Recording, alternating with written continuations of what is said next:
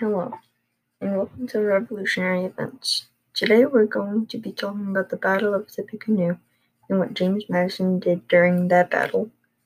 America was on the tipping point of going to war with Great Britain because Britain was impressing American sailors to join their navy. And the Native Americans were furious with America because America was stealing land from the Native Americans, which actually caused them to threaten America with war. With pressure rising, William Henry Harrison sent 1,000 men to Prophetstown to deal with the situation. James Madison, on the other hand, feeling the pressure mounting around him, decided to call on Congress earlier than usual for his annual address.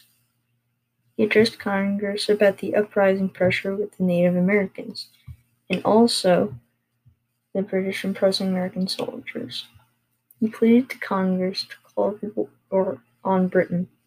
He also announced the march on the Shawnee tribe, which was the tribe that was having all the land problems in Prophetstown.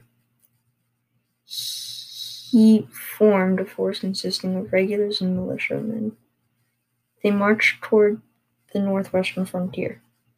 When James Madison then got to Prophetstown, they said they came in peace and had no intentions to harm them, but the Native Americans didn't buy it. Later, they ambushed the camp. Soldiers were staying at. The camp returned fire. The battle was extremely tense, with both sides firing their guns. The intense fighting continued for two hours. There was smoke everywhere. Wounded soldiers were lying on the ground. The day after, there was still some dispersed fighting going on, but soon after, the natives retreated.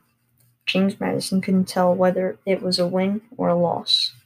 62 men were dead and 125 were wounded. That is it for today's podcast. Thanks for listening.